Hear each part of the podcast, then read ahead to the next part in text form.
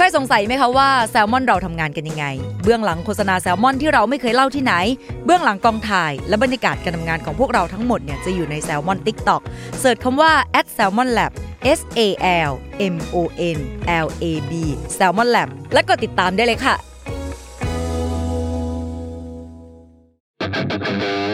s a l ม o n PODCAST มัน สด อร่อย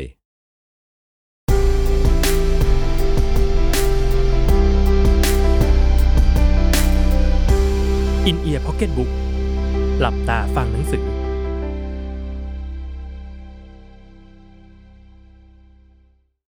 พอดแคสต์นี้มีการดัดแปลงเนื้อหาต้นฉบับบางส่วน โดยทีมงาน Salmon Podcast เพื่อให้ได้อรรถรสในการฟังมากขึ้น บทที่ 11 Homeless ผู้เร่ร่อนในเมืองใหญ่ เห็นจั่วหัวบทนี้มาอาจจะงง เอ๊ะ คนไร้บ้าน คนจรจัด จะพูดทำไม เดินในบ้านเมืองเราก็เจอเยอะแล้ว แต่ขึ้นชื่อว่าเป็นญี่ปุ่น ต่อให้เป็นชนกลุ่มน้อย ก็ต้องแตกต่างจากบ้านเราอยู่ไม่น้อย ความแตกต่างแบบญี่ปุ่นไม่ได้หมายความว่า homeless ที่นี่จะแต่งตัวลาย Hello Kitty เดินไปเดินมา หรือชูสองนิ้วแอ๊บแบ๊วถ่ายรูปสติกเกอร์อะไรแบบนั้น ที่แน่นอนคือไม่เคยเห็นคนไร้บ้านญี่ปุ่นเดินเก็บขวดน้ำเก็บกระป๋องเอาไปขายเลยสักคน เพราะญี่ปุ่นเขาแยกขยะกันเป็นนิสัยอยู่แล้ว และไม่มีการรับซื้อของพวกนี้ด้วย เนื่องจากการจัดการขยะรีไซเคิลเป็นหน้าที่ของทางการ อันที่จริง สังคมญี่ปุ่นที่คนมองว่าเป็นสังคมที่มีแต่คนรวย ใช้จ่ายเงินสบาย อยู่กันอย่างหรูหรา อันเป็นภาพลักษณ์ที่ติดมา ตั้งแต่สมัยเศรษฐกิจญี่ปุ่นรุ่งเรืองสุดขีดในยุค 80 มองแบบผิวเผินก็คงไม่คิดว่า จะมีคนจรจัดไร้บ้านได้ แต่แท้จริงแล้ว ยิ่งการพัฒนาทางเศรษฐกิจสูงขึ้นเท่าไหร่ ความเร็วของการแข่งขันเพิ่มมากขึ้นแค่ไหน ก็ยิ่งทำให้มีผู้แพ้และผู้ชนะของสังคมเพิ่มมากขึ้นตามไป ดังนั้นเหล่าผู้แพ้ที่ปรับตัวตามเกมไม่ทัน บางคนต้องกลายเป็นคนไร้บ้าน คงไม่มีสังคมยูโทเปียพระศรีอาน ที่ทุกคนอยู่ร่วมกันอย่างมีความสุขเหมือนกันได้หมดจริง ๆ เวลาพูดถึงคนไร้บ้านหรือ homeless ที่ภาษาญี่ปุ่นเรียกทับศัพท์ภาษาอังกฤษก็มักหมายถึง คนที่ไม่มีที่อยู่อาศัยเป็นหลักแหล่งในเมืองมากกว่า เราจะไม่ค่อยเจอคนไร้บ้านในพื้นที่ชนบทเท่าไหร่นัก อย่างตอนที่ผู้เขียนไปแถบชนบทในญี่ปุ่นก็ไม่ค่อยเจอ แต่พอเข้าตัวเมืองกลับเจอเพียบ เรียกว่าค่ำลงเมื่อไหร่ ชาวไร้บ้านเหล่านี้จะค่อยๆ ปรากฏตัวขึ้นมาหาที่หลับที่นอนตามมุมตึกหรือสถานีรถไฟเพื่อหลบน้ำค้าง พอเช้าขึ้นก็หลบออกไป เพื่อจะได้ไม่เกะกะชาวบ้าน จะว่าไปก็ดูเหมือนเป็นพลเมืองอีกชั้นหนึ่ง จริง ๆ เพราะได้รับการปฏิบัติแทบไม่ต่างไปจากสิ่งมีชีวิตที่ไม่ใช่คนเลย พวกเขามีชีวิตเหมือนเงาของสังคมเมืองที่ต่างคนต่างเร่งรีบที่จะใช้เวลาเพื่อมาหาเงินปนเปื้อนตัวเอง ตอนผู้เขียนไปญี่ปุ่นครั้งแรก ก่อนไปก็ทราบอยู่แล้วว่า เขามีชาวโฮมเลสไม่น้อย แต่พอเจอเข้าจริงก็อดตกใจไม่ได้ เพราะเยอะกว่าที่คิดไว้มาก อาจเพราะไม่เคยอยู่ในเมืองใหญ่มาก่อน เลยไม่คุ้นกับภาพที่เห็น ต่อมาเมื่อได้ไปที่ต่างๆ ในโลกมากขึ้น ก็พบว่าเมืองใหญ่ๆทั้งหลายล้วนมีคนจรจัดเยอะทั้งนั้น แต่เท่าที่ประสบมาด้วยตัวเอง รู้สึกว่าความเป็นอยู่ของชาวไร้บ้านในญี่ปุ่นค่อนข้างสบาย ทั้งที่มีจำนวนเยอะกว่า อันที่จริง สาเหตุที่ทำให้คนไร้บ้านในญี่ปุ่นมีเยอะเอาเรื่อง ก็คือความเจริญทางเศรษฐกิจ ถ้าใครพอจะมีอายุหน่อย คงโตมากับญี่ปุ่นที่เบ่งบานด้านเศรษฐกิจ เป็นยุคที่ญี่ปุ่นแผ่แสงยานุภาพทางเศรษฐกิจออกไปทั่วโลก โดยเฉพาะต้นยุค 80 ซึ่งเป็นช่วงพีคของธุรกิจการเงิน กลุ่มทุนญี่ปุ่นแข็งแกร่งถึงขนาดมีการแอนตี้ญี่ปุ่นในสหรัฐ ซึ่งในเมืองไทยก็มีเหมือนกัน เช่น การทุบรถญี่ปุ่นออกสื่อ เพราะว่านักธุรกิจญี่ปุ่นในตอนนั้นช่างเหิมเกริมจึงเริ่มเกรียนเสียจริง เล่นบุกเข้าไปในสหรัฐ ซื้อตึกนู้นซื้อบริษัทนี้อย่างเพลิดเพลิน ชาวอเมริกาจึงเริ่มกลัวชาวผิวเหลืองตัวเล็กใส่สูทที่เอาแต่คำนับตลอดขึ้นมา จนยุคนั้นมีภาพยนตร์ที่เกี่ยวกับวัฒนธรรมญี่ปุ่นไม่น้อยเลย เพราะความที่เอกลักษณ์ของชาวญี่ปุ่นที่ทำให้ชาวผมทองหลงไหล จนหนังดังอย่างคาราเต้คิดหรือหนังเกรดบีอย่างอเมริกันนินจาทำให้คำอย่างเช่นนินจาซามูไรเกชาซูชิ เป็นคำที่ฝรั่งเคยชิน แต่ในขณะเดียวกันพวกเขาก็มองว่าชาวญี่ปุ่นน่ากลัว เป็นวายร้ายสารพัดพิษ เห็นได้จากหนังฮอลลีวูดยุคนั้นที่ตัวร้ายเป็นชาวญี่ปุ่นตาตีๆเพียบ แต่สวรรค์ทางเศรษฐกิจมักจะอยู่ได้ไม่นาน และเมื่อสวรรค์ล่มในช่วงปลายยุค 80 ฟองสบู่แตกดังโพละสิ่งที่ตามมาก็คือ บริษัทเล็กๆน้อยๆที่ไม่สามารถเอาตัวเองรอดได้ ก็ล่มสลายไปตามกัน ส่วนบริษัทใหญ่ก็ได้ผลกระทบไม่น้อย ต้องเลิกออฟพนักงาน เพื่อประคองตัวให้อยู่รอด และผู้ว่างงานเหล่านี้ หากตั้งตัวใหม่ไม่ได้ ก็จะกลายเป็นผู้แพ้แห่งยุค หลายคนโชคดีกลับไปทำงานที่บ้านเกิดได้ แต่จำนวนหนึ่งต้องผันตัวเองเป็นชาวไร้บ้าน เป็น homeless ที่อาศัยอยู่ใจกลางเมืองที่พวกเขาเคยใช้ชีวิตหรูหราอยู่นั่นแหละ อีกสาเหตุที่ทำให้หลายคนกลายมาเป็น homeless ก็คือหนีหนี้ ถ้าใครไปกู้เงินเถื่อน แล้วหาเงินมาคืนไม่ได้ เรียกว่าจบกัน เพราะนอกจากจะถูกตามไปข่มขู่ถึงบ้านแล้ว แก๊งทวงหนี้มหาโหดเขายังตามไปขู่ถึงที่ทำงาน ขนาดย้ายที่ทำงานก็ตามไปรังควานถึงที่ทำงานใหม่ สร้างความรำคาญให้กับคนในบริษัท ดังนั้น คนที่ติดหนี้กู้เงินเถื่อน แทบจะไม่มีโอกาสหางานได้ ต่อให้ย้ายที่อยู่ก็โดนตามถึงที่ หลายคนเลยเลือกที่จะไม่มีที่อยู่ไปโดยปริยาย นอกจากนี้ สาเหตุอื่นที่ทำให้คนกลายเป็นโฮมเลสคงเป็นสาเหตุปลีกย่อยทั่วไป เช่น รังเกียจครอบครัว ปัญหาส่วนตัวต่างๆ จนทำให้หนีออกมาใช้ชีวิตข้างถนน ก็สุดแล้วแต่ใครจะเลือก แต่ถึงจะเป็นโฮมเลสพวกเขาก็ไม่ได้มีแค่กางเกงตัวเดียวที่ติดตัวมา ซึ่งชาวไร้บ้านที่เมืองหนาวอย่างญี่ปุ่น จะมีภาพลักษณ์คือ ใส่เสื้อโค้ทตัวหนาๆที่ดูปอนๆกางเกงหลวมๆกับรองเท้าผ้าใบ นี่คือเบสิกแบบสุดๆ เพราะที่จริงแต่ละคนก็แต่งตัวต่างกัน ถ้าหน้าร้อนก็จะน้อยชิ้นลง เพราะหน้าร้อนญี่ปุ่นก็จะร้อนพอๆกับเมืองไทยของเรา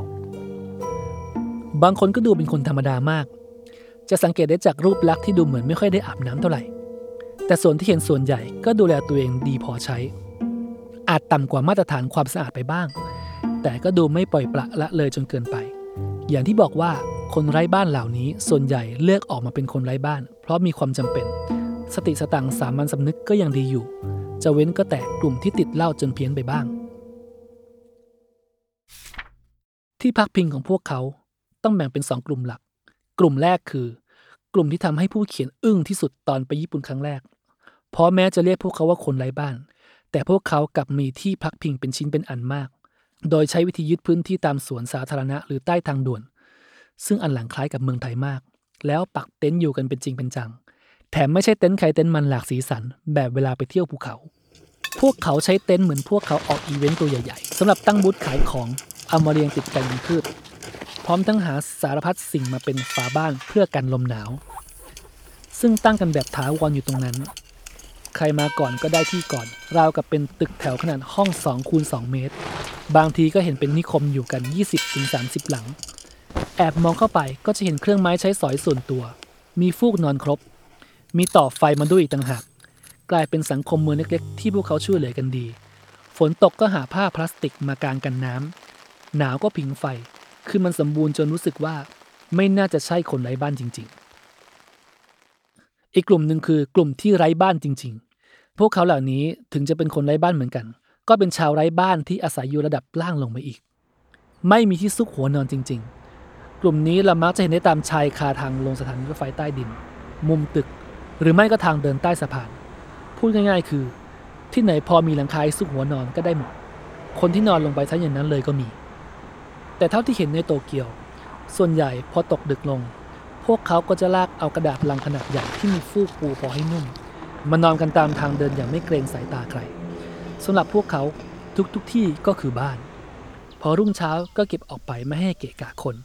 ซึ่งก็แอบงงนิดหน่อยว่า ไปเก็บไว้ที่ไหน แต่ก็คิดว่าด้วย skill ระดับพวกเขาคงไม่ใช่เรื่องยากเท่าไหร่ ที่จะหาทางเอาตัวรอดไปได้ ในช่วงหลังๆ จะมีอีกกลุ่มหนึ่งที่จัดว่าไร้บ้านเหมือนกัน แต่ก็ไม่ถูกเรียกว่าเป็น homeless คนพวกนี้คือ ผู้อพยพใน net cafe ที่เรียกอย่างนี้เพราะพวกเขาไม่อยู่ตามเต็นท์หรือนอนตามข้างถนน แต่อาศัย internet cafe เป็นที่หลับนอน เพราะในญี่ปุ่นnet cafe จะเป็นบูธที่ค่อนข้างเป็นส่วนตัว มีเก้าอี้ใหญ่ปรับที่นอนได้ ดังนั้นหลายคนจึงยอมเสียเงินจำนวนเล็กน้อยเพื่อพักในนี้ ประมาณพันกว่าเยนต่อคืน และสามารถจ่ายเงินเพิ่มเพื่อใช้ห้องอาบน้ำได้ เนื่องจากไม่มีเงินพอจะเช่าอพาร์ตเมนต์จึงต้องอยู่แบบนี้ไปเรื่อยๆ จนกว่าจะหางานใหม่เป็นหลักแหล่งได้ เป็นเหมือนพวกไร้บ้านแบบชั่วคราวมากกว่า ชาว homeless เหล่านี้เขาใช้ชีวิตกันยังไง เนื่องจากเป็นพวกไร้บ้าน จึงเป็นพวกไร้งานประจำรายได้ก็ไม่มีอะไรมากนัก อาจหาลำไพ่ได้จากงานเล็กๆน้อยๆรายวันพอได้มาประทังชีวิต งานหนึ่งที่คนไร้บ้านทำได้ก็คือ รับจ้างต่อคิว เพราะว่าคนญี่ปุ่นชอบแห่ทำอะไรตามๆกัน เวลามีอีเวนต์ใหญ่ๆ คนก็จะรีบไปต่อคิวเพื่อซื้อบัตร หลายคนที่ไม่มีเวลาก็จะเลือกจ้าง ชาวไร้บ้านเหล่านี้เข้าคิวแทนให้ หรือไม่ก็ช่วงปีใหม่ที่ญี่ปุ่น จะพากันขายของลดราคาแบบเอาของหลายๆอย่าง มารวมใส่ในถุงเดียวกัน เช่น สินค้าแบรนด์เนมจำพวกกระเป๋า เสื้อโค้ทและเครื่องประดับ แล้วขายในราคาที่ถูกกว่าปกติมาก การแย่งซื้อกันนั้นหนักเอาเรื่อง เพราะใครๆก็อยากได้ของถูกแบบคุ้มสุดๆ แถมร้านกำหนดให้ซื้อได้คนละถุงทำให้มีคนไปต่อคิวรอซื้อแบบข้ามวัน ยิ่งกว่าตัวคอนเสิร์ตเสียด้วยซ้ำคนที่อยากได้ หรืออยากซื้อไว้เยอะๆเพื่อมาขายต่อ ก็จะจ้างคนไร้บ้านเหล่านี้ ไปเข้าคิวแทน ชาวโฮมเลสก็จะไปเข้าคิวรอให้เป็นวันๆ ทำให้มีรายได้เป็นหมื่นเยน ด้วยการยืนเฉยๆ คนซื้อก็ไม่เสียเวลาตัวเองด้วย วินวินกันไป นอกเหนือจากนั้นพวกเขาก็ไม่ได้มีรายได้ทางอื่นอะไรอีก แต่ก็ยังสามารถหากินได้ในแต่ละวัน ซึ่งต้องขอบคุณสังคมญี่ปุ่นไม่น้อยเลย เพราะสังคมบริโภคแบบเร่งด่วนนี้ทำให้ตามร้านสะดวกซื้อของญี่ปุ่น สามารถเจออาหารสำหรับคนที่มีเวลาน้อยและลานตาเต็มไปหมด ตั้งแต่ข้าวกล่อง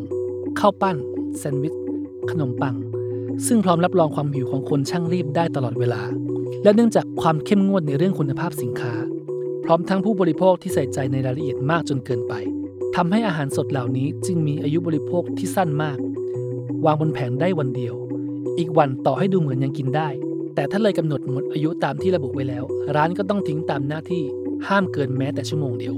เพราะเกิดขายไปแล้วคนซื้อไปกินท้องเสีย อาจถูกฟ้องเป็นข่าวใหญ่โต เสียภาพลักษณ์แบบคนไม่กล้าซื้ออีกเลยก็ได้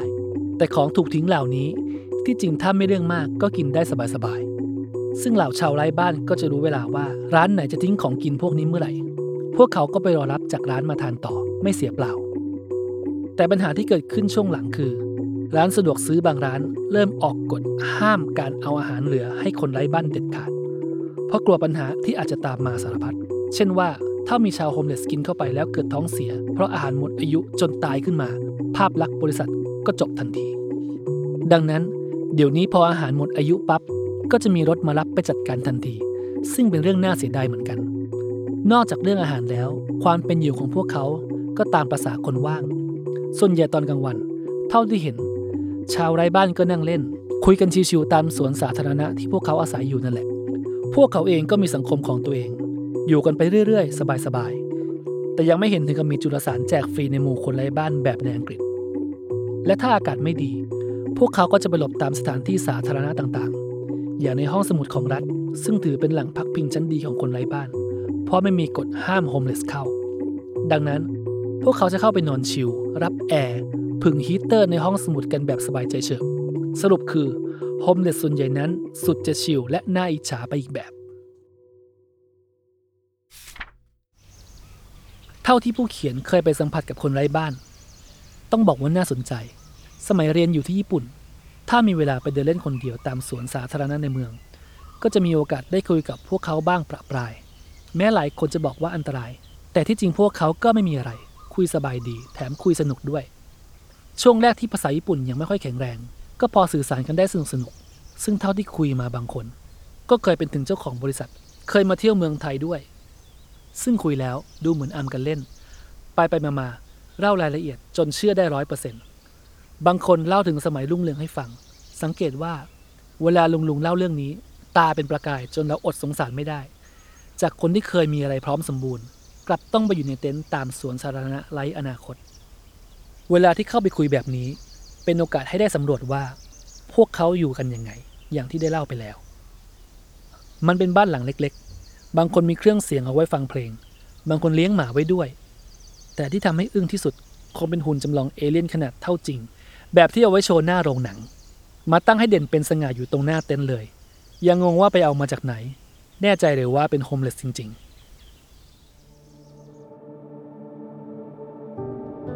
แต่แม้จะดูชิลแค่ไหน พวกเขาก็ยังเป็นปัญหาของสังคมอยู่ดี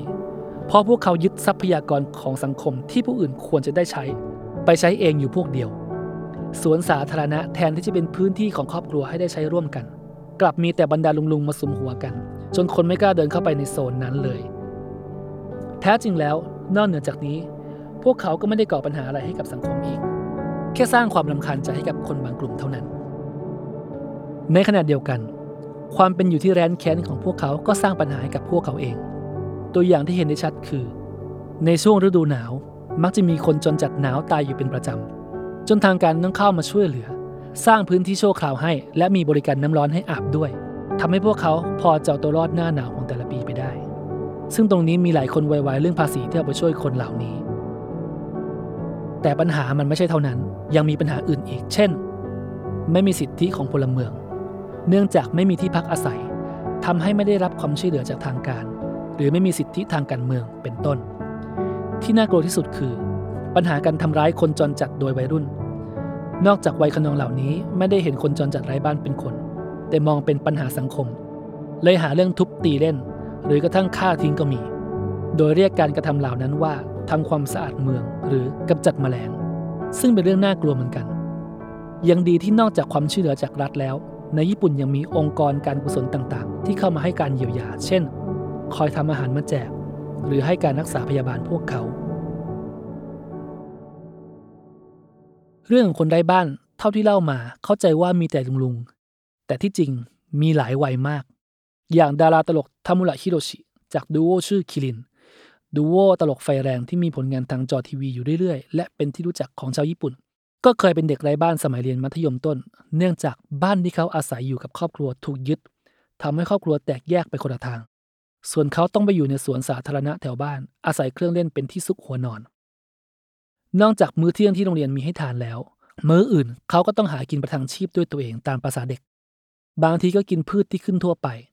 หรือกระทั่งกินกระดาษก็เคย ซึ่งเขาก็ผ่านช่วงชีวิตที่เลวร้ายมาได้ และครอบครัวก็กลับมารวมตัวกันอีกครั้ง ตัวเขาเองก็ตัดสินใจทำงานตลกเต็มที่ แต่เมื่อเรื่องในอดีตอันน่าเศร้าของเขาเปิดเผยออกมา เขาก็เขียนหนังสือชื่อ เด็กมัธยมไร้บ้าน หรือ homeless ชื่องักเสกลายเป็นหนังสือขายดีไปเลย เพิ่มความดังให้เขาและเป็นแรงผลักดันให้เขาพยายามยิ่งขึ้นไปอีก ฟังแล้วรู้สึกว่า homeless บางคน แม้จะเจอเรื่องร้ายสุดเศร้ามาก่อน ก็สามารถก้าวสู่ความสำเร็จได้เหมือนกัน เท่าที่เล่ามา คงจะเห็นอีกด้านหนึ่งของชาว homeless ไร้บ้าน homeless ที่เป็นเหมือนเงามืดของเมืองใหญ่ ที่จะหายไปเมื่อแสงสว่างของรุ่งเช้ามาถึง homeless ที่หากลองทำความรู้จักก็จะเข้าใจว่า พวกเขาก็ไม่ใช่คนเลวร้าย หรืออย่างที่หลายคนชอบคิดว่า พวกเขาก็เป็นเพียงปลิงของสังคมที่คอยสูบเงินภาษีของคนอื่น แต่ที่สำคัญ พวกเขาไม่ได้เลือกที่จะมาเป็นแบบนี้ด้วยตัวเอง ถ้าหากมีโอกาส พวกเขาก็อยากกลับมายืนในสังคม อย่างสง่างามอีกครั้งเหมือนกัน